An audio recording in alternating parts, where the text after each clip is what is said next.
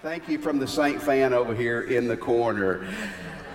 We began our service, I heard from the, uh, the baptistry, with that great song, The Most Wonderful Time of the Year. That was, uh, it came out in eight, 19, 18, 1963, 30 years before I was born. Uh, a guy named Andy Williams sang it originally. And you know, this is a great time of the year.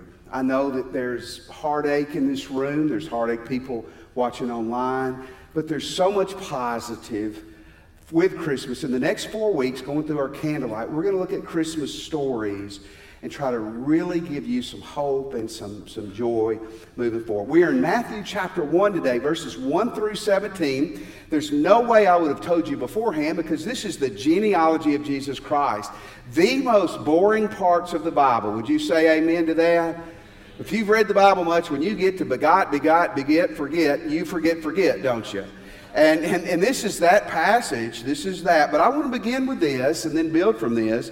This genealogy, not that other ones in the Bible don't, but this genealogy has a lot of important application for us. There's a lot of important application. I hope you're taking notes because Again, I think there's some great principles in here. In verse 1, the book of genealogy of Jesus Christ, the son of David, the son of Abraham. That remember the New Testament was absolutely telling the truth. I've known some Jewish people who were still very much into their genealogy. I had a, a Jewish friend in New York City who was a psychiatrist.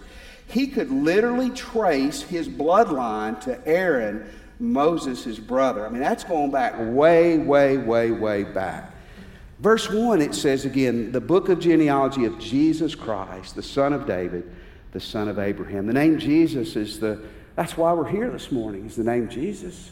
And it means Yahweh saves. It means God saves. And in verse 21 in the same chapter, it says, She will bear a son, and you are to give him the name Jesus, because he will save his people from their sins. He will save his people. The word Christ the word Christ means the anointed one, the promised one. It's the Greek for the Hebrew word Messiah.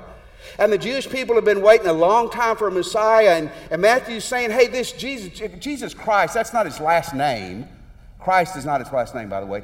That's a title. He's saying this Jesus is the Christ. He is the, the anointed one. He is the Messiah. They knew that the, the, the Christ was going to be born in Bethlehem. We know that's what's going to happen. What's what happened.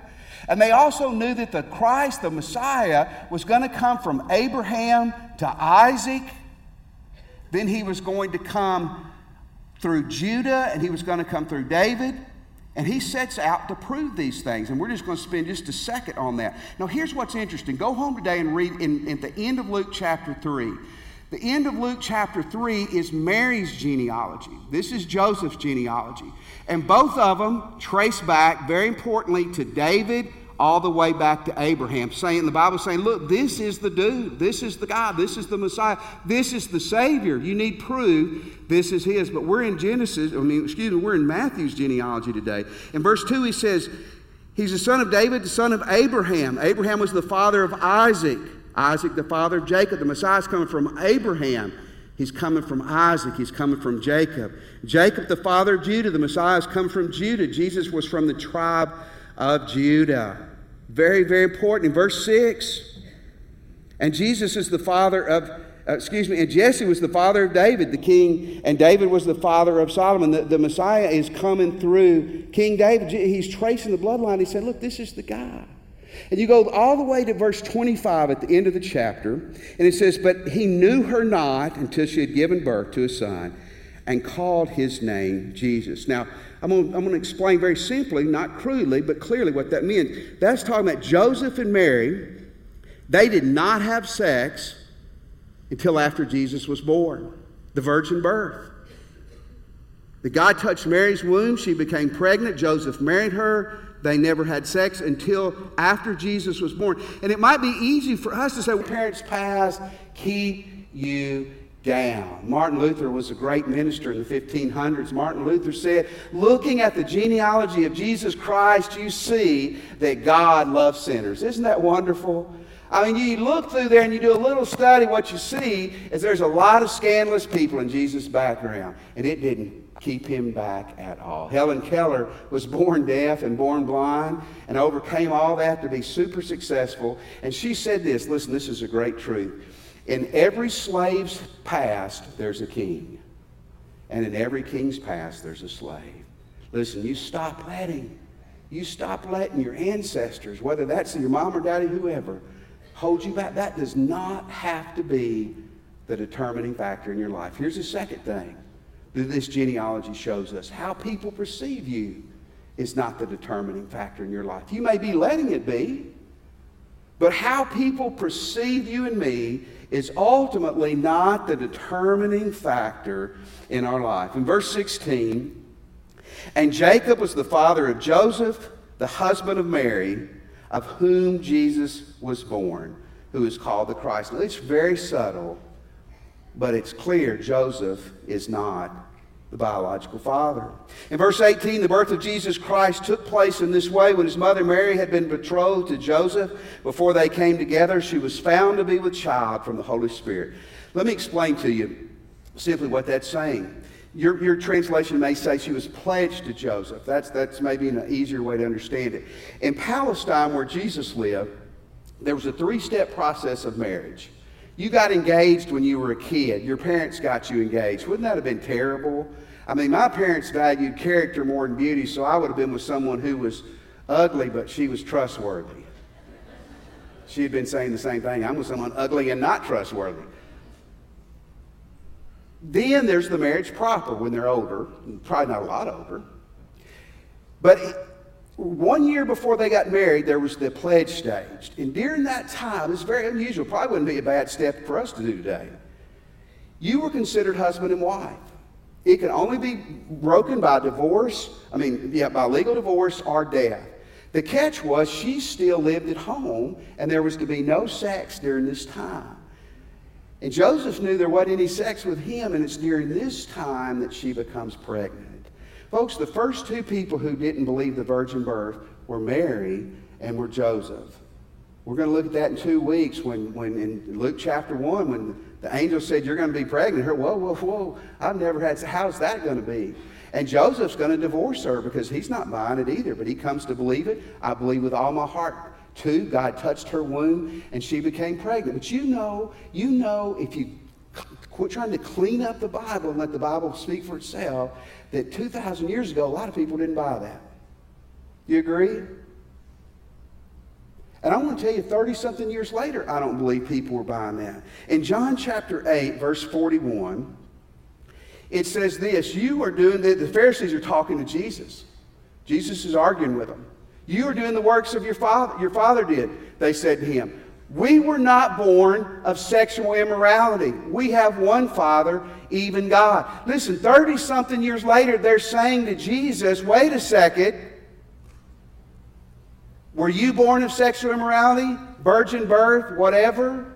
And you go down to verse 48 in this same section, the Jews answered him, Are we not right in saying that you're a Samaritan and that you have a demon? A Samaritan, remember?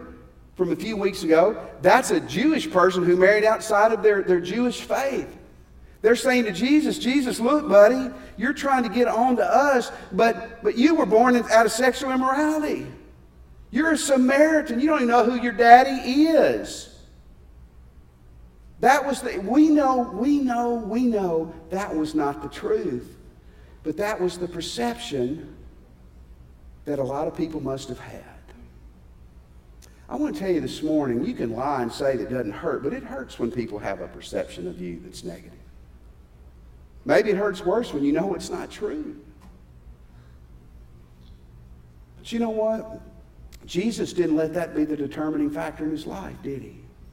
Here's what I want to challenge you. You work on your character, and when your character's right, your reputation takes care of itself, and the people who matter will begin to perceive you right. That may take a long time to get that in place, but do that.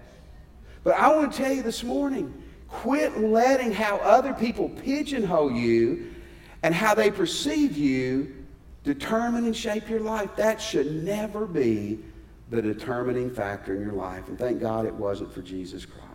You know what's so good about this? You can't control who your ancestors were, can you? You can't. You, you, you didn't decide, I think I want to be in her womb. You, you didn't have any say about that. I, I think I'd like for them to be my great great grandfather. You didn't have any say in that. You don't ultimately even have control over how people perceive you. But the great news is, is those should not be the determining factors in your life. Let me give you the third thing. What's the determining factor should be? The determining factor of your life is what you choose to do moving forward.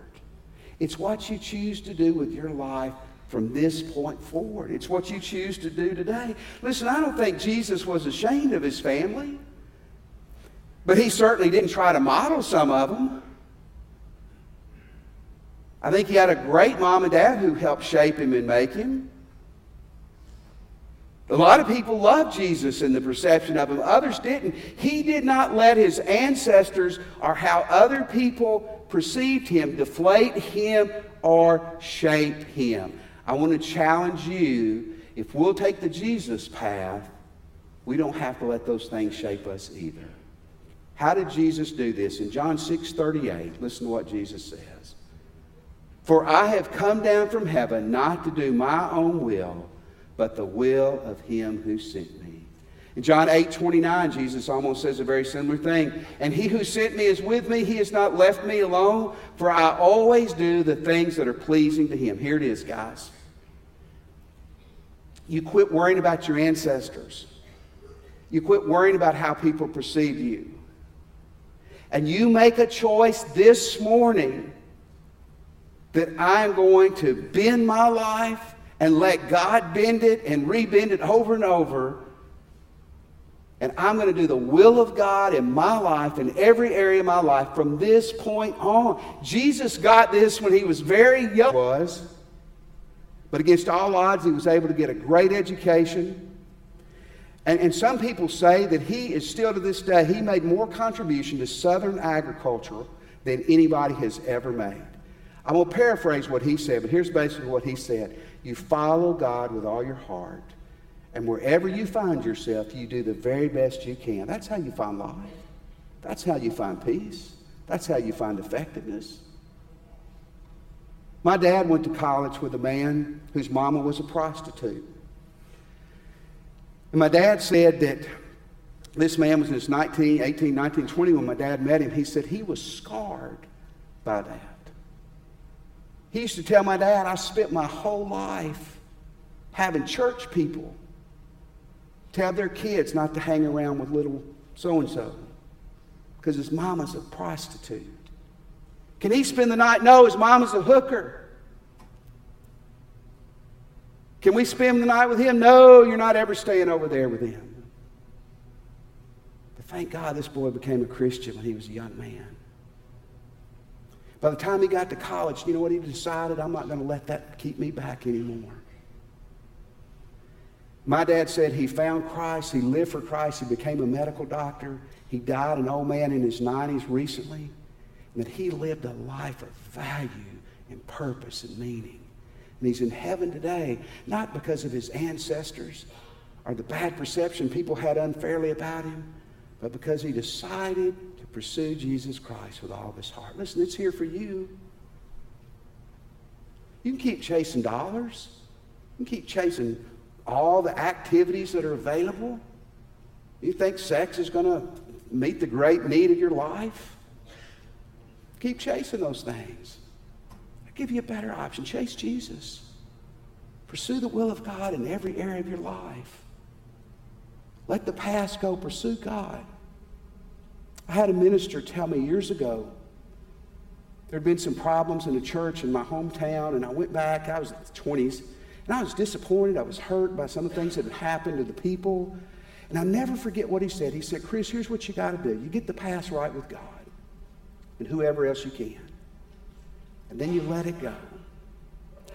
He said, God is a God of today and tomorrow and eternity. You put your hand in God's hand and you move forward. Isn't that great words? So, what do you need to do this morning? You're here today and you're not a Christian. You need to give your life to Jesus. We'd love to help you do that. When we stand in just a moment, you can come and we'll help you with that. You say, Well, I don't want to walk down front. That's fine. I'll be at this door after church. Other ministers will be around. We'll help you. Give your life to Christ today. That's where the will of God for you starts. Maybe you'd like to join our church. We would love for you to. You can do that after church. You can do that when we stand. I've been here a long time. I can speak for our church. We are truly a church that we want to help you get your past right, but man, we want to we want to put our hands in your hands and look forward with Jesus Christ. If that's what you're looking for, join us today. You're a Christian, maybe where you're standing. Maybe at the altar on your knees or praying with a minister. Is today's the day to get the past right. Today's the day, not tomorrow, not next month. Today is the day to say, with the help of God, I know I'm going to fail, but with the help of God, I'm starting on a path that I'm going to try to live the will of God for the rest of my life. Man, let's do that. Let's stand. And as we sing, you come. We'll be waiting on you.